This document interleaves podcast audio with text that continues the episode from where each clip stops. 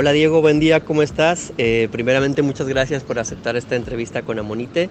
Este, y en primer lugar quiero que nos cuentes un poco cómo fueron tus inicios en el rap y cómo fue que te empezó a interesar este género musical. Bueno, ¿qué tal? Muy buenos días, estimado José. Eh, mira que para mí es un gusto, más que nada un privilegio que haya llegado la canción hasta, hasta donde se encuentren. Y bueno, pues que les haya agradado al punto de querer este, saber un poquito más, ¿verdad? Bueno, pues fíjate que yo inicié a los 8 años de edad dentro de este trayecto de la música, pero no, no formalmente, sino, sino mediante poesía. Eh, pero antes de llegar a la poesía, yo estaba principalmente combinando colores, formas y demás, haciendo dibujos. Esto fue en la primaria, puesto que hacía dibujos para, pues, eh, decir así, sacar la gastada. Entonces, eh, pues estos dibujos yo se los daba a mis compañeros y algunos me encargaban dibujos eh, como por ejemplo rosas, flores, corazones, demás, ¿no? Para que se lo dedicaran a sus novias. Y bueno, entre esas, una vez un compañero me pidió un dibujo, un dibujo que tuviera algo de poesía.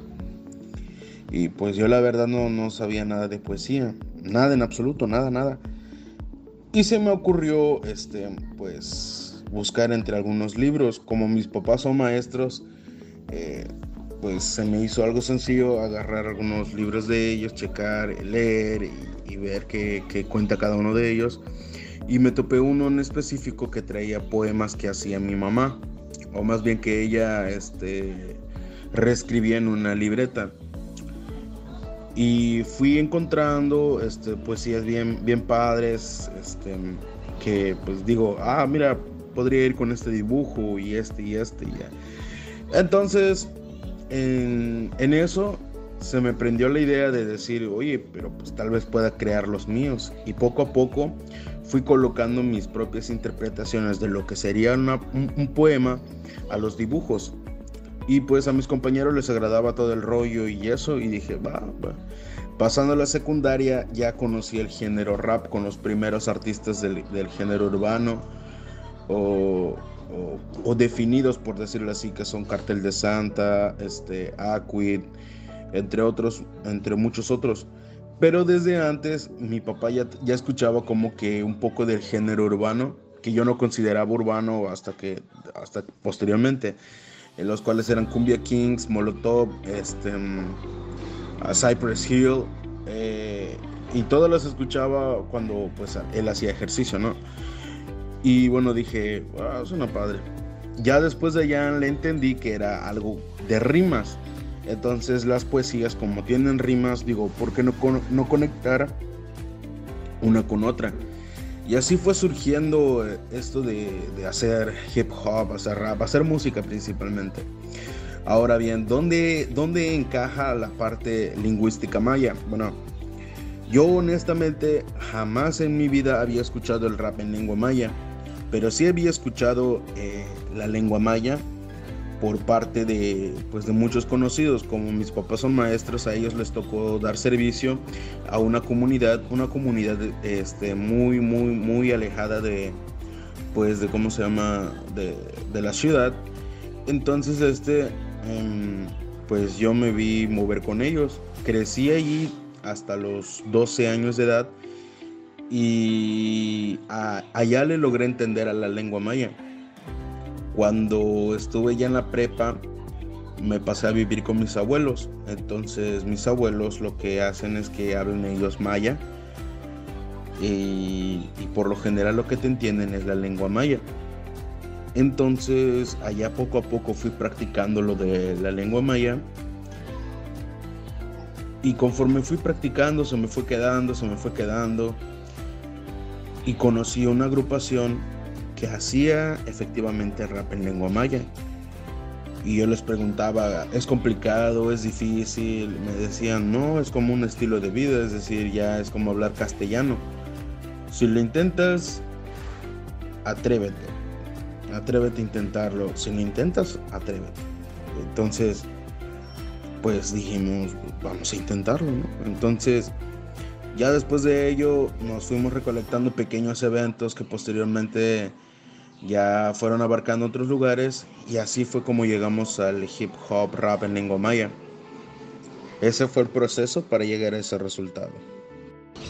Bueno, en uno de tus más recientes tracks hay una frase que rapeas por ahí que dice, hasta tu casa retumba el hablar del indígena.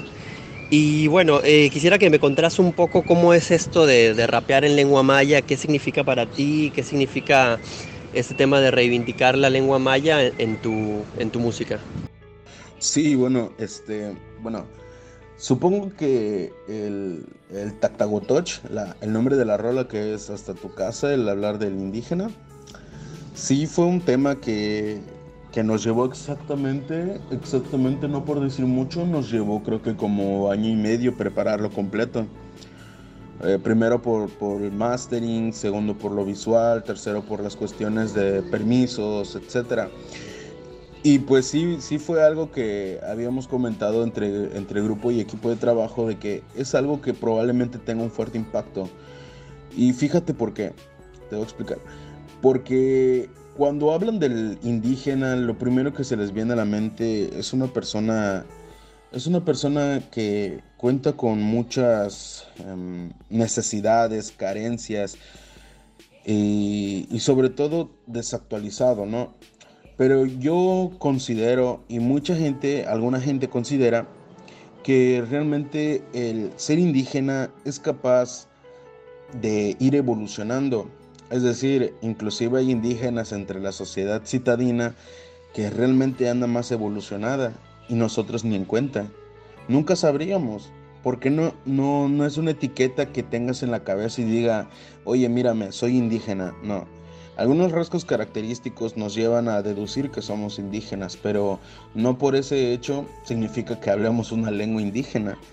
Entonces, ¿qué sucede? Eh, actualmente eh, se hacen eventos que dicen justifica, eh, que tienen la justificación de evento indígena.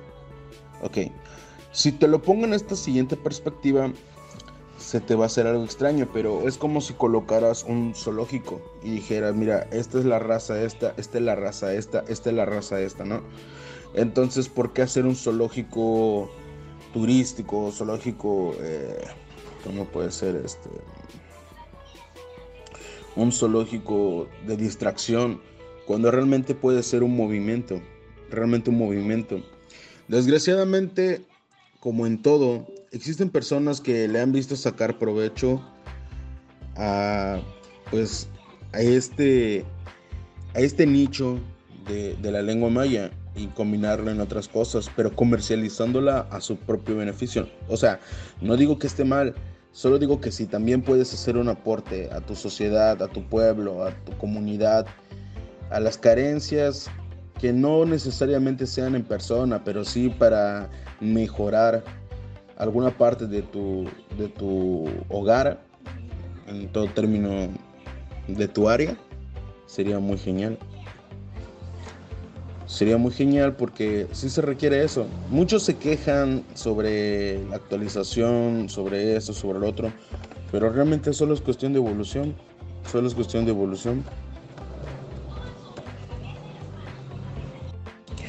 Y justamente esa es la finalidad de presentar Tactabutoch, la evolución del indígena, que no se mantiene en un solo lugar, que viaja en distintos lugares, que es libre de hacer lo que guste, principalmente de cumplir la primera enmienda que es la libre expresión. Eh, ¿Por qué, por qué Bueno, Tactabutoch em, fue, fue algo así como de, ok, te voy a decir que va a llegar a tu casa. No sé cómo va a llegar, pero va a llegar a tu casa. Y dio resultado porque de no ser así no estaríamos en esta entrevista, ¿verdad? Entonces, este proyecto en sí eh, le colocamos mucho aprecio, mucho aprecio realmente. Y sí, esa fue nuestra finalidad de presentar un poquito de lo que tenemos aquí y demostrar que la cultura maya no ha muerto, no va a morir, solo está en constante evolución. Aunque como todo, eh, como en toda evolución, algunas cosas se pierden, algunas cosas se van. Por ejemplo, el Homo habilis, el Homo sapien, tuvieron que renunciar a esos cráneos para formar unos nuevos cráneos que, somos, que son los que tenemos ahora y algunos hasta tienen un poquito de, de descomposiciones o mala formación. Entonces yo creo que todo proyecto que pretende una evolución es normal que existan pequeños detalles. Pero en fin de cuentas somos humanos y somos imperfectos. Así que qué mejor forma que hacerlo de esta manera, ¿no?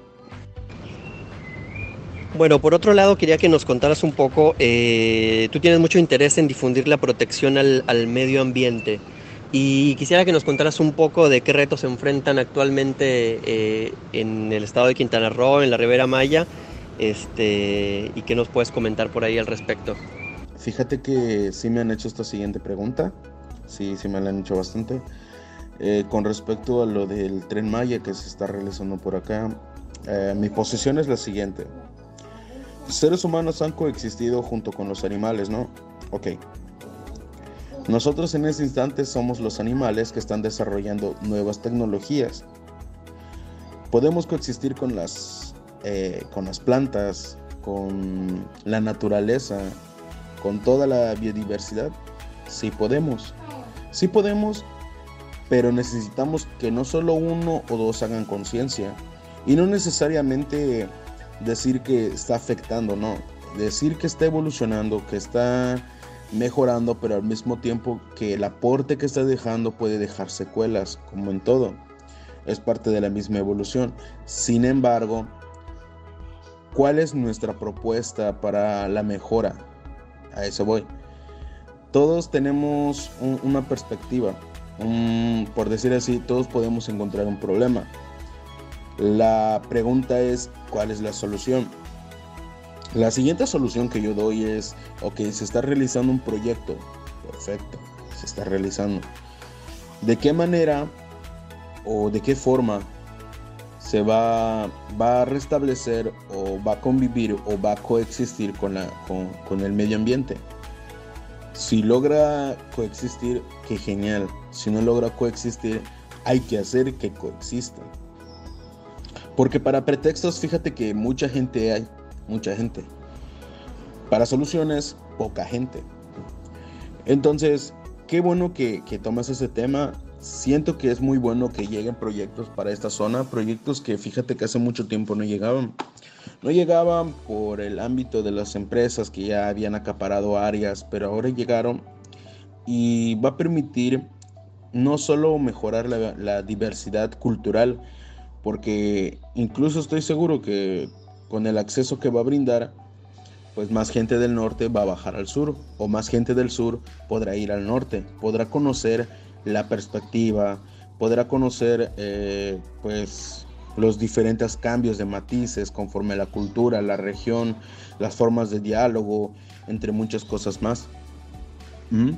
Entonces, esto es una, es una oportunidad para ponernos y afrontarnos con la realidad y buscar soluciones en lugar de problemas. Es decir, el problema ha estado y estará. ¿Por qué? ¿Por qué, ¿Por qué lo digo? Porque, por ejemplo, los polos se derriten, pero tampoco es que digas una solución poner refrigeradores en el polo norte para que congele el hielo de nuevo, ¿no? Porque al contrario, estarías destruyendo y perjudicando cada vez que conectas un, un, un frigobar, un refrigerador para que esté congelando. Igual que, que mucho, es decir, para hacer esta entrevista estamos utilizando este, red inalámbrica. La misma red inalámbrica afecta la orientación de muchos animalitos que utilizan la ecolocalización o más bien las antenitas que son para localizarse como las abejas, eh, hormigas, no sé, etcétera, que de alguna forma pertenecen a la cadena alimenticia. Entonces, no es todo lo malo y no es todo lo bueno es un equilibrio en ambas cosas. Entonces, esa es mi posición. Eh, mantener un equilibrio con la naturaleza, respetarla, respetarnos y convivir y coexistir. Así de simple. Este, y bueno, ¿a ti en lo personal crees que la música puede ser un, un buen medio de activismo social? La música puede hacer muchas cosas, realmente puede hacer muchas cosas. Las frecuencias musicales eh, pueden, pueden componer muchos, muchos mecanismos, eh, principalmente la interpretación misma de esta, el contenido, puede mover a la gente, puede hacer muchas cosas, pero también la gente tiene que aportar su granito de arena para que la música tenga su impacto. Es decir, si yo les hablo de puras obscenidades en una canción, la gente va a elegir si pasa o no pasa. Son el filtro. Entonces, si muchos dicen, ok, sí, son obscenidades, pero la verdad lo, lo canta con buen ritmo, ok, pasa el filtro. ¿Por qué? Porque me movió. Entonces, la música puede generar eso, puede generar eso y puede generar más. Ahora, si yo te, si yo hago un, hip hop en lengua maya, este, em, con un mensaje un poco más fuerte, un mensaje contundente, algunas personas se van a ofender. En primer lugar, lo, se van a ofender por el hecho de que, de que, oye, man, está bien, pero no hables de eso, tú, tú no eres quien para hablar de eso. Y si lo haces en lengua maya es como, ah, mira, busca atención, ¿ok? Busca atención y lo entiendo, pero realmente no es eso. Si, si de llamar la atención se tratase la vida, cualquiera estaría haciendo un berrinche como un niño de preescolar. Pero como la intención es hacer un movimiento, los movimientos llevan tiempo. Los movimientos no son de la noche a la mañana. Y estoy seguro que más artistas de la lengua maya se van a dar a conocer, se van a presentar. ¿Por qué? Porque realmente algo que inicia no se suspende, solo pasa a la siguiente etapa. Entonces como tal, buscar eso es lo que queremos, que pasemos a la siguiente etapa. Bueno, y por último, quiero que nos cuentes un poco qué proyectos tienes a futuro, qué viene para ti un poco más adelante. Y pues nada, agradecerte un montón por la entrevista y, nada, que estemos ahí al pendiente de, tu música en tus redes sociales. Bueno, proyectos a futuro. Eh, fíjate que sí, tenemos bastantes proyectos a futuro, pero no, no concretos hacia, hacia mi persona o hacia Diego Cajún como tal o en el rap. No, ahora que tuvimos la oportunidad de hacer rap en lengua maya y pudimos, por decir así, tener impacto con la gente, usamos ese pequeño espacio, la plataforma en la cual subimos la canción, para darle el espacio a lo que llamamos desconocidos. Más jóvenes, más personas, artesanos, personas eh, con algo en especial que hace que luchen el día de mañana. Eh, y puedan presentar un poco de su trabajo y que más gente los conozca y que por supuesto más gente adquiera de su trabajo o servicio independientemente. Seas de la región, no seas de la región, sirve para que muchos jóvenes, jóvenes de 3, 4, 5 años, que puedan ver el, el, canal, porque estoy seguro de que, de que muchos son los que utilizan Facebook hoy en día, entonces puedan, puedan literalmente conocer a nuestros desconocidos y les den la oportunidad de que, wow, oye, sí se puede. Mira, esta persona lo está intentando, porque yo no lo puedo intentar. Y pues, que funcione de esta forma, ¿no?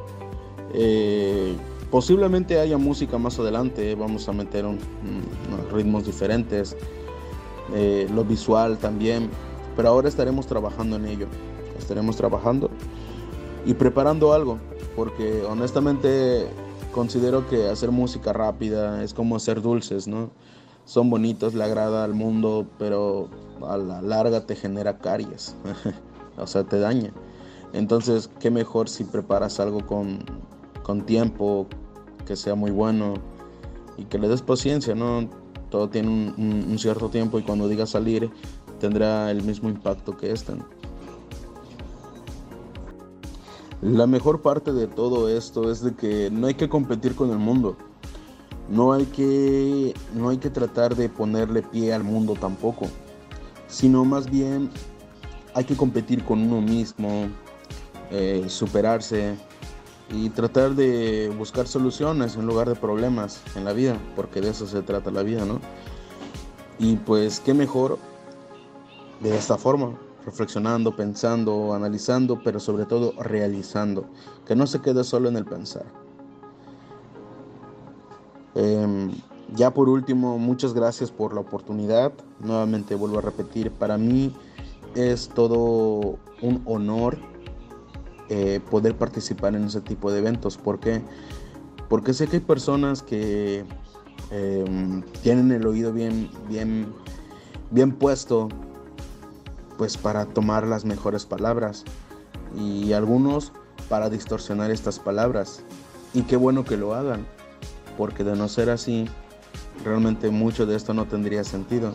La libre expresión es para todos y, y qué bueno que muchas personas se interesen como usted, como, como los de los pueblos, las comunidades, las ciudades. Qué bueno, honestamente, qué bueno. Muchas gracias por la invitación. Espero no sea la, única, la última, sino que más adelante se pueda trabajar más cosas. Y bueno, muchas gracias. Esto es de mi pueblo hasta tu ciudad. Yo soy Diego Cajún. Un saludo.